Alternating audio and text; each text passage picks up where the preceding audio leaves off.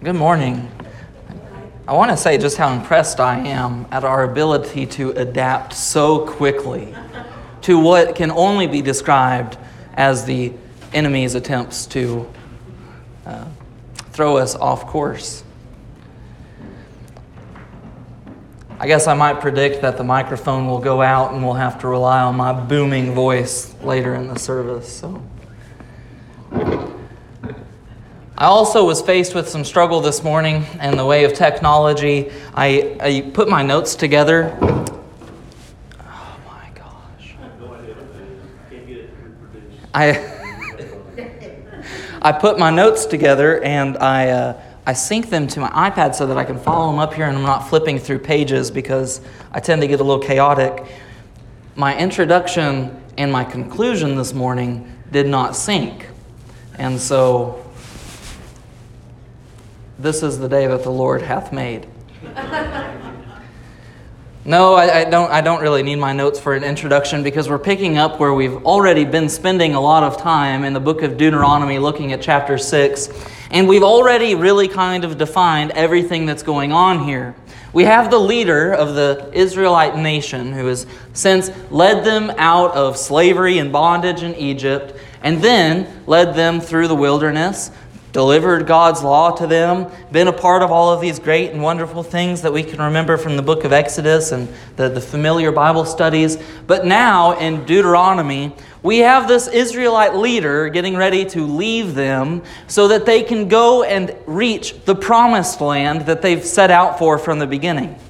Deuteronomy literally means, it's two words put together, deutero, coming from the word two or second, and onomy, as in the enumeration of the law, Deuteronomy is literally the second giving of the law for the nation of Israel so that they can remember God's truth. Remember, this generation that's about to go into the promised land is not the generation that experienced the deliverance of God out of Egypt themselves. This generation is, is significantly different. They were raised in the wilderness and they are still being reminded to hold on to God's promises. And so far, Moses has spent the majority of his time re emphasizing the first part of God's law. We might even call it the most important part or the most significant part of God's law because everything after it is a rolling point.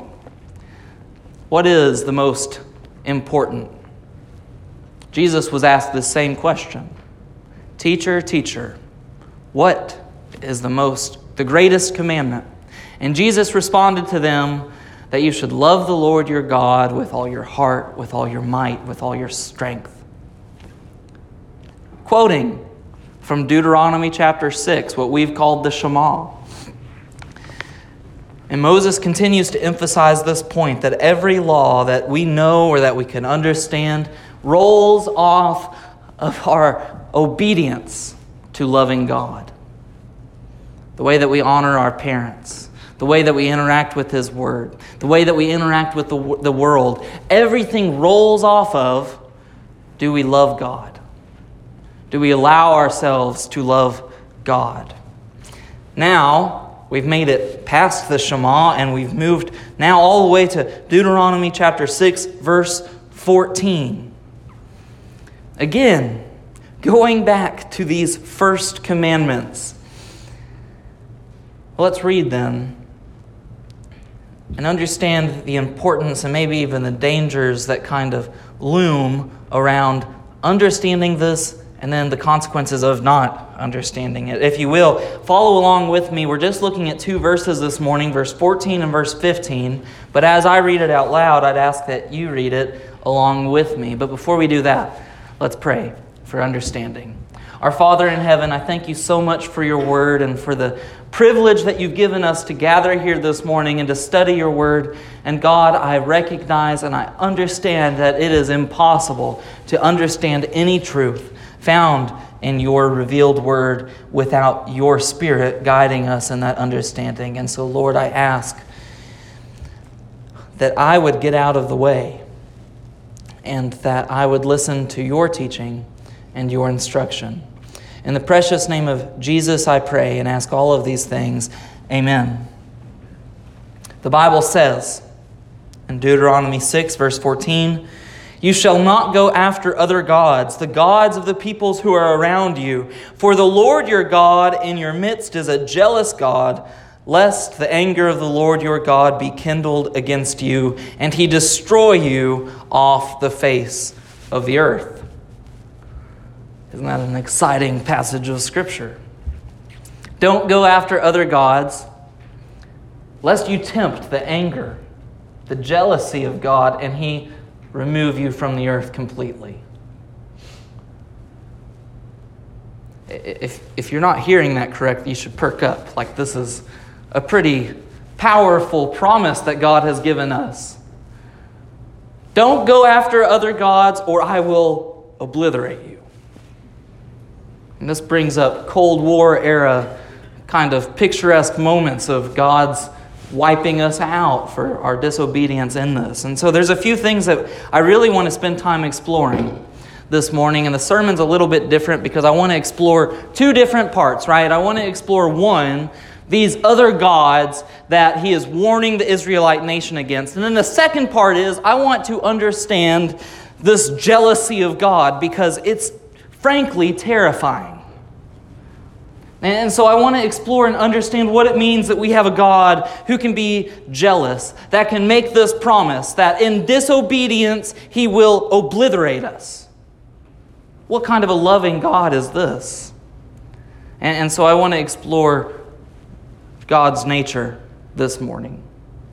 The first part, though, going back to the first part, is this command to have no other gods before God. Or the way that it's written in verse 14 to not go after other gods, to not pursue other gods. And, and this is, uh, in part, it's a, it's a natural warning that these children, this, this, the, these descendant generations, are about to leave the protection of their, their parents, the people that have looked after them. They're about to embark on what is their own. They're about to be solely responsible for the decisions that they make as they enter a land where their parents cannot follow them. They're going into the promised land, the land of Canaan. And they're going to be tempted with other false systems of worship all around them. I don't want to spend time looking at the historical context of this and understanding if there's these false. Under, I don't think it's going to benefit us very much to understand these false systems of worship. Because it makes more sense to look at what's happening in our world today because we're faced with the exact same problem. There are false systems of worship all around us. And as Christians, I think some of us identify as being a generational Christian. We were blessed to be raised in a home where we were taught to love God. And that is a tremendous blessing. For some of us, maybe that isn't the case, though. Some of us had a special experience where God's love was shown to us in a different way. But in this generational picture, we are faced with the same problem that Israel is faced with false systems of faith all around us. Especially in American culture, there are the list, I couldn't put them all in order. There's three, though, that have become pr- even more prominent uh, in, in recent events and everything else. There, there is, of course, this humanistic movement, there's this universal movement, and of course, uh, you've probably heard of critical race theory, which is somehow melded into what is being called the social justice gospel. And, and all of these things kind of gallivant as consistent ideas with what the Bible, in fact, teaches us and instructs us. And the reason I bring it up is because we have Christians who say that they are Christians who are being deceived, who are being really caught up in a false way of thinking, the same way these other gods that Israel's being warned against, this false way of thinking that is warping and it's damaging their concept of God. And I, I don't, I don't want to spend too much time harboring on this, but I do want to explain what I mean. You know, the humanism movement, this kind of postmodern movement that, that the arts and academia has presented itself is this idea that at the core of humanity is a good man a man that wants to do good things, a man that goes to bed at night, and when he wakes up in the morning, his goal is that he wants to do better than he did the previous day. Again, completely contradicting what the Bible teaches us about the nature of man. That man, at the core, is rotten, depraved, that only by the grace of God are we able to, over, able to overcome depravity. And then you have this universal or universalism, which is the idea that basically all paths somehow lead to God. That as long as there is some sort of moral guiding point in a person's life, they will obtain salvation. If the Bible were simply a list of moral imperatives, and hear me, I want you to hear this. If the Bible were simply a list of moral imperatives, we would all be going to hell.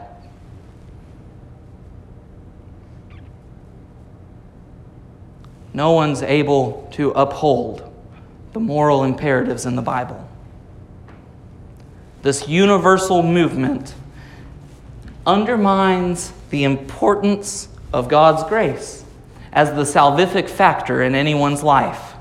And then I said the social justice or this critical race theory, which is essentially this concept that has hinged itself to the importance of justice the way that the Bible emphasizes justice in not only our worldly lives, but in the internal judgment of God. And it is said that justice is so important that humanity is the most important concept. Again, it's birthed out of both of these movements humanism and universalism, and then this kind of postmodern movement, so that we have this social justice gospel. Again, these are false ways of thinking. They are in contradiction with the simple truths found in the Bible. And the scary part about it is not that they exist, but after thousands and thousands of years, the same advice that Moses was giving to the Israelites, we need to hear this morning. We may not be the nation of Israel, but we are the chosen generation of God today. If you're a Christian, if you've been saved, you are God's chosen generation. These, and, and, and in that, why are we going after other gods? Why are we spending time allowing ourselves to be wrapped up with false idolatrous worship? The Bible has a simple message for us. It's so remarkably simple. It's, it is a tremendous blessing that God made it simple, that we can understand it, that we can obtain it, that we can accept His grace for ourselves. But instead of spending time actually learning what God wants us to know about Him, we try to rationalize it And so we fall victim to universalism and humanism and the social justice gospel because instead of thinking critically, we're truly sheep. These other gods, these other religions, these other faith systems that Israel was up against, where did they come from? There's something incredibly different about the, where these come from, these ideas, including the ones I've mentioned this morning, and where the Christian faith comes from. In all of these, we see the picture of man sitting down and through introspection trying to identify and explain creation and our consciousness. In all of these things, Man sits down and, through a process of introspection, identifies that there is chaos in the world, and out of it was born creation. and at the same time has an awareness and a consciousness and is able to see these things and perceive these things. If we look at any ancient religion, those are the two sides of the coin that we see chaos and perception. And these two things come together, and man explains it. And, and here's the process, really, that I'm trying to explain. And, and I might be doing a bad job of keeping it simple, but stick with me. Man sits down, thinks uh, inwardly towards himself, explains chaos and order. All of the ancient religions do this. Christianity is different, though. There is not the beginning of introspection.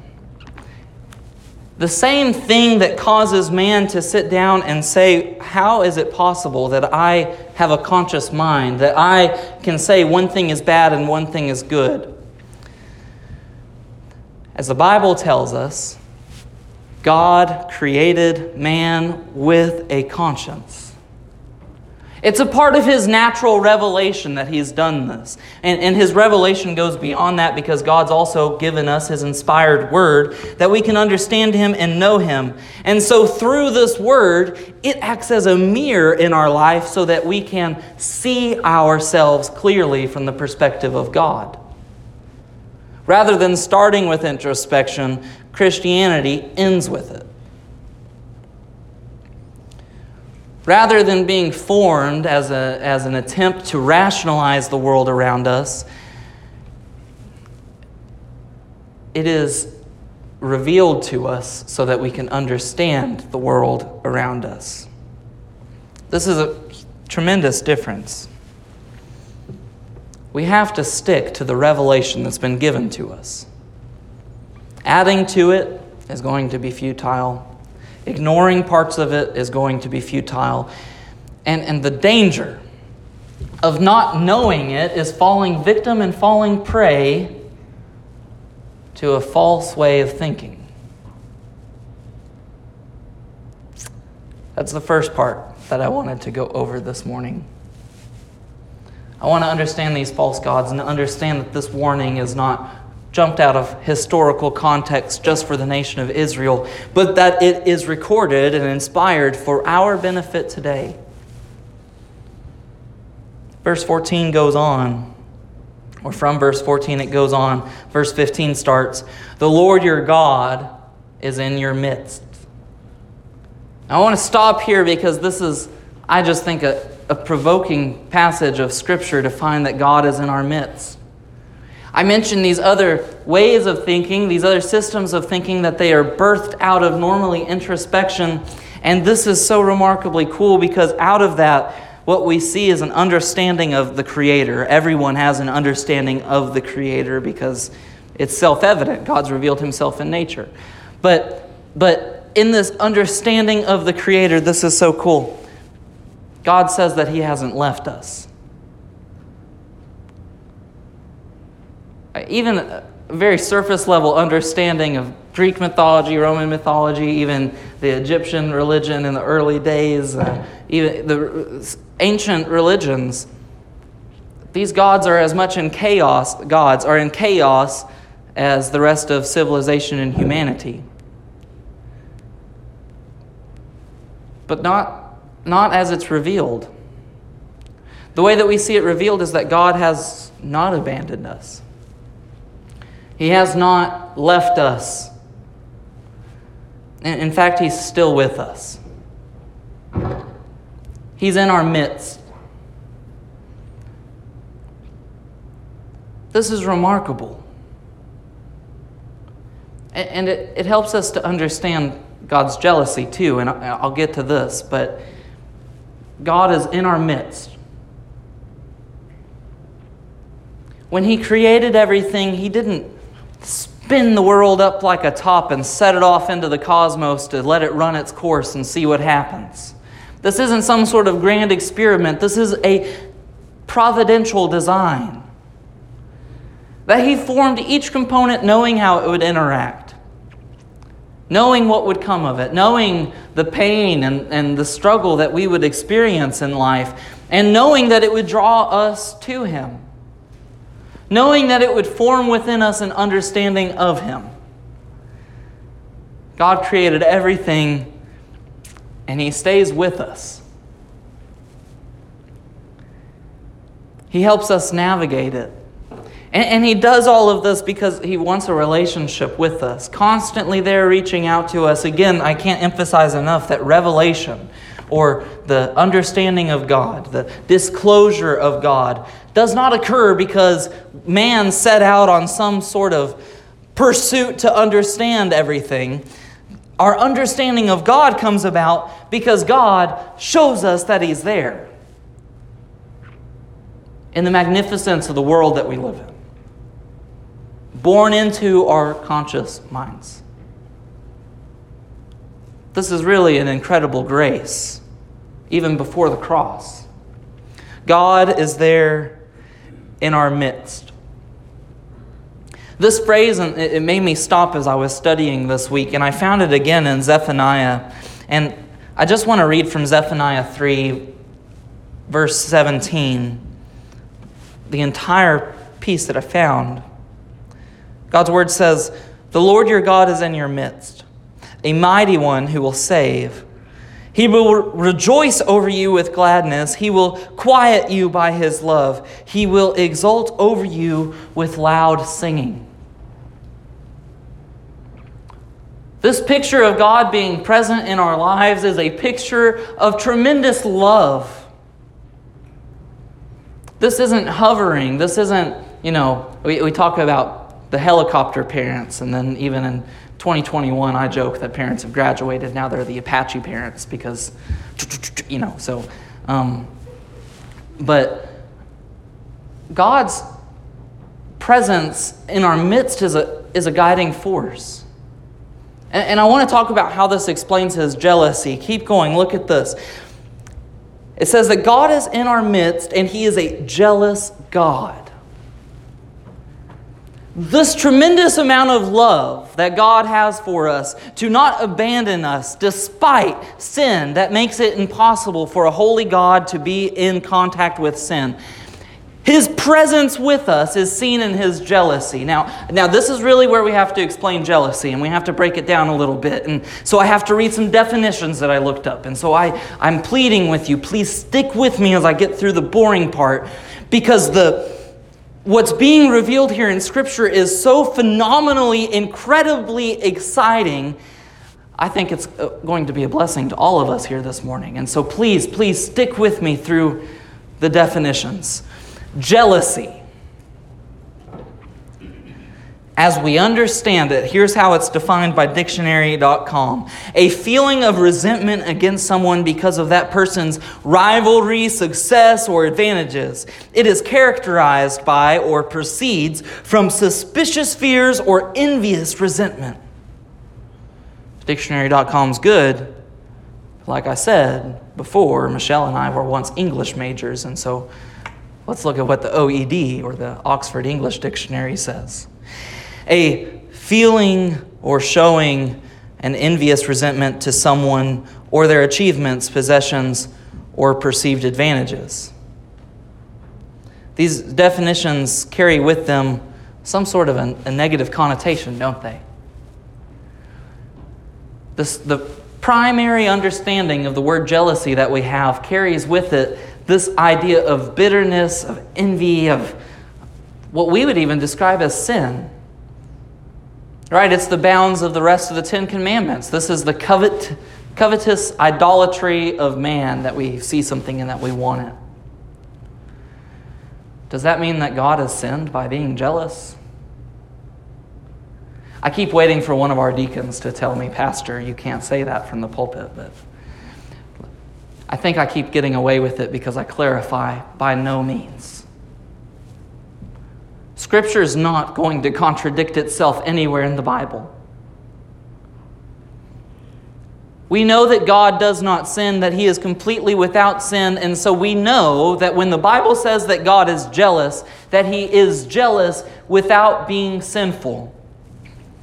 I, I would assert then that God's jealousy is not like these definitions I've read for us this morning. So let's see if there's any other definitions of jealousy. Dictionary.com has a second definition of being vigilant in maintaining and guarding something. Being vigilant in guarding something or protecting something. Again, the OED says, fiercely protective of one's rights or possessions. I think we're starting to get a little bit closer to what God's jealousy looks like. This isn't an enraged covet of something. This is a righteous protection over something. The second definition gives us a picture of what God's jealousy looks like. It, it, explains to us his intolerance of unfaithfulness or any rivalry of worship in him and demanding his ability to demand for us our faithfulness, his ability to demand from us our exclusive worship of him. We can really see God's jealousy explained in, in three different areas. There's God's jealousy as a result of his honor and his glory. There's his jealousy as a result of his holiness. And then there is his jealousy as a result of his love, what I described in saying that he is in our midst. God's first, God's honor and glory. When man tries to glorify himself or bring honor to himself, like man does with these false teachings of humanism and universalism and social justice, we're replacing the importance on ourselves, that is a it is a travesty. It is in so much contradiction to what God has revealed to us in His Word that it is short sighted to eternity.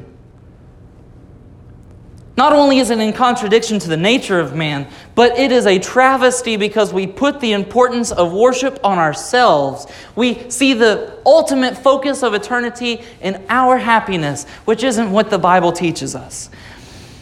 God is completely different because He created everything as a self sufficient being. He didn't need anything, He created us out of love. And in doing so, God, when He glorifies Himself or attempts to bring honor to Himself, that's simply the right order of things. He has the right to be honored and to be glorified. And so when it says that God is jealous over His own honor and glory, the what we understand is that God is always pursuing his honor and his glory, not because he's in competition with anything, but because it is simply the right order of things. In God's holiness, then, in his righteousness, his perfection, his complete separation from sin, God does not conform to any standards that are outside of himself. He is pure and holy. He's morally pure. And it isn't a character flaw for God to become jealous or even angry towards sin. It is in this holy nature that He does so. So there's the first two. We see God's jealousy explained in His honor and in His glory because it's the right order of things. The second part, we see God's jealousy and even His anger towards sin in His holiness because it is a righteous indignation towards sin. But this third part, this third part took me back this week. God's jealousy is linked to his love. His jealousy is linked to his love. And remember, I'm still talking about this promise of God that says, The anger of the Lord be kindled against you, and he destroy you off the face of the earth. This jealousy that God is actually explaining to us is linked to his love for his creation. And maybe even emphasizing his chosen nation, the nation of Israel that's going into the promised land. The verse from Zephaniah that I read emphasizes that he is saving us that he is rejoicing over his creation, that he loves us so much. And so when we put these ideas together as they're put together here, God in our midst, saving us, rejoicing over us, and becoming jealous whenever we chase after other gods. Is the same kind of jealousy a husband would reasonably present over the love and affection of his wife, or that a wife would have over the love and affection of their, her husband.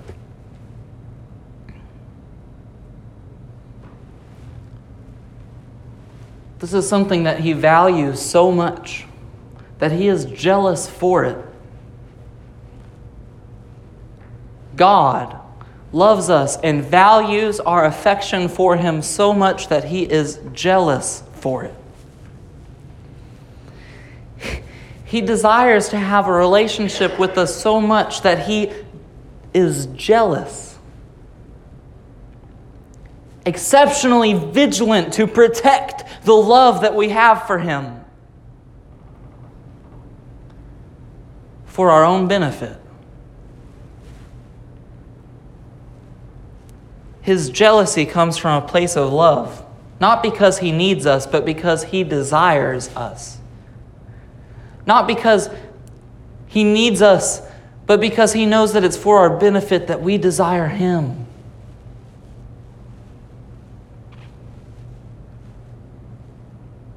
Think about how much time Moses has spent on this one point that we should love God. Everything that we have read and studied from on Sunday morning for the past seven weeks, if you're keeping track.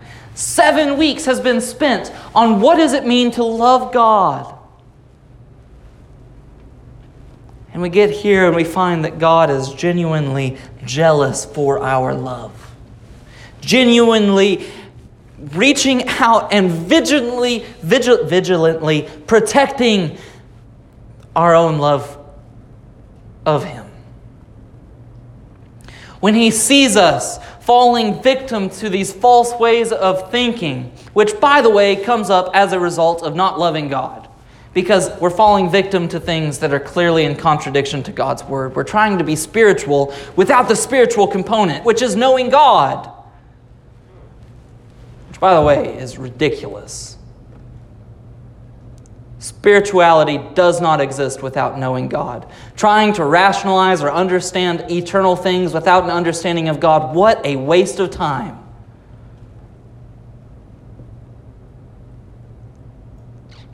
And up came postmodernism.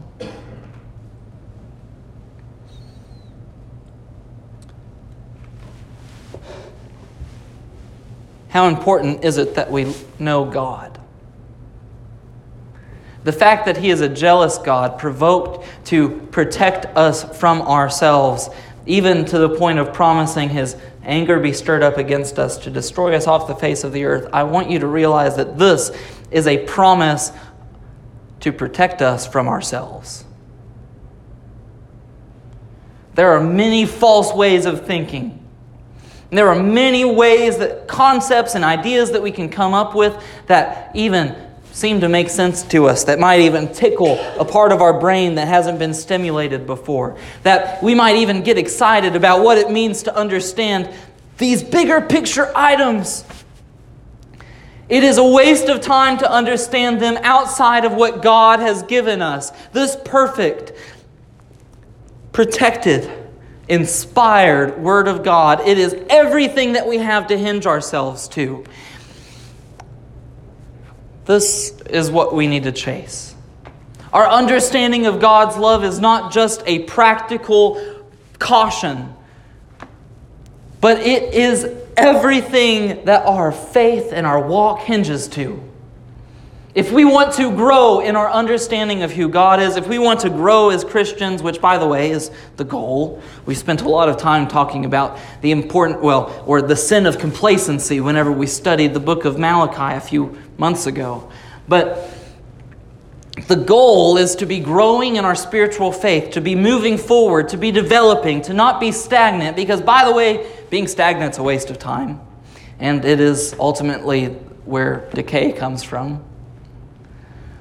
The goal is to be growing in our spiritual walk with God, and we cannot do that without a correct love for God, a desire for God born in us. And by the way, that love that comes from God is an, an exceptional grace that comes from Him, too.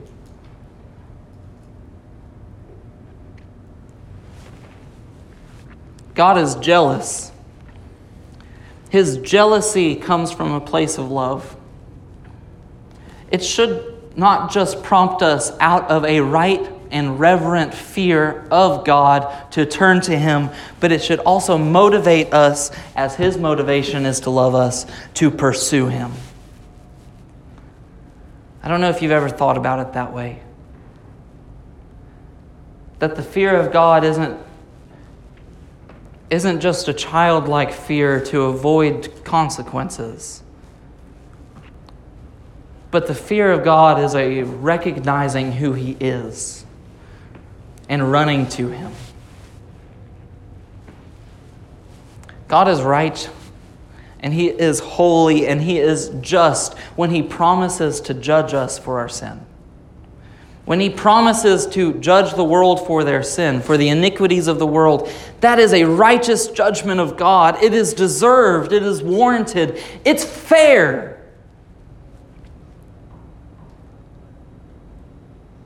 But His grace is even more than that.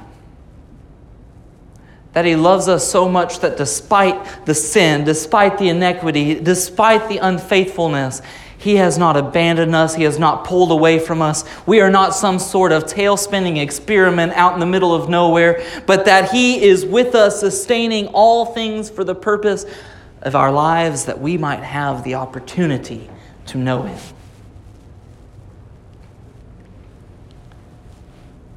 The fear of God isn't just running away from Him. It isn't just running to Him out of fear for the consequences. The fear of God is running to Him because we recognize who He is.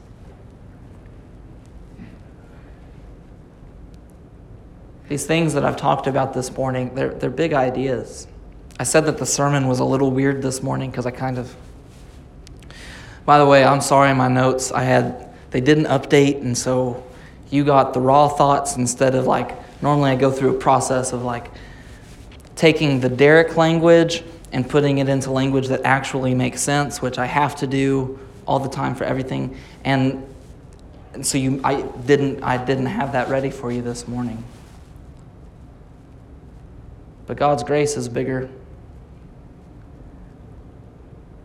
It's even able to translate my unorganized thoughts.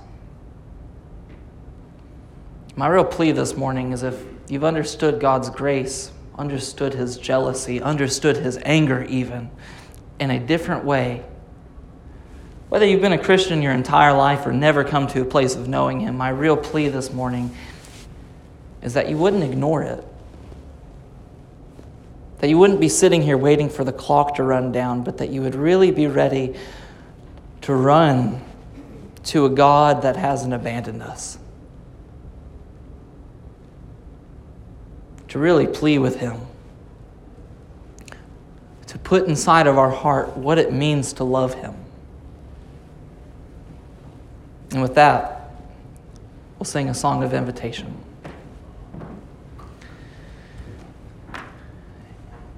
If you need to plead with God, if you need to ask Him to teach you what it means to love Him, I can think of no better time than right now.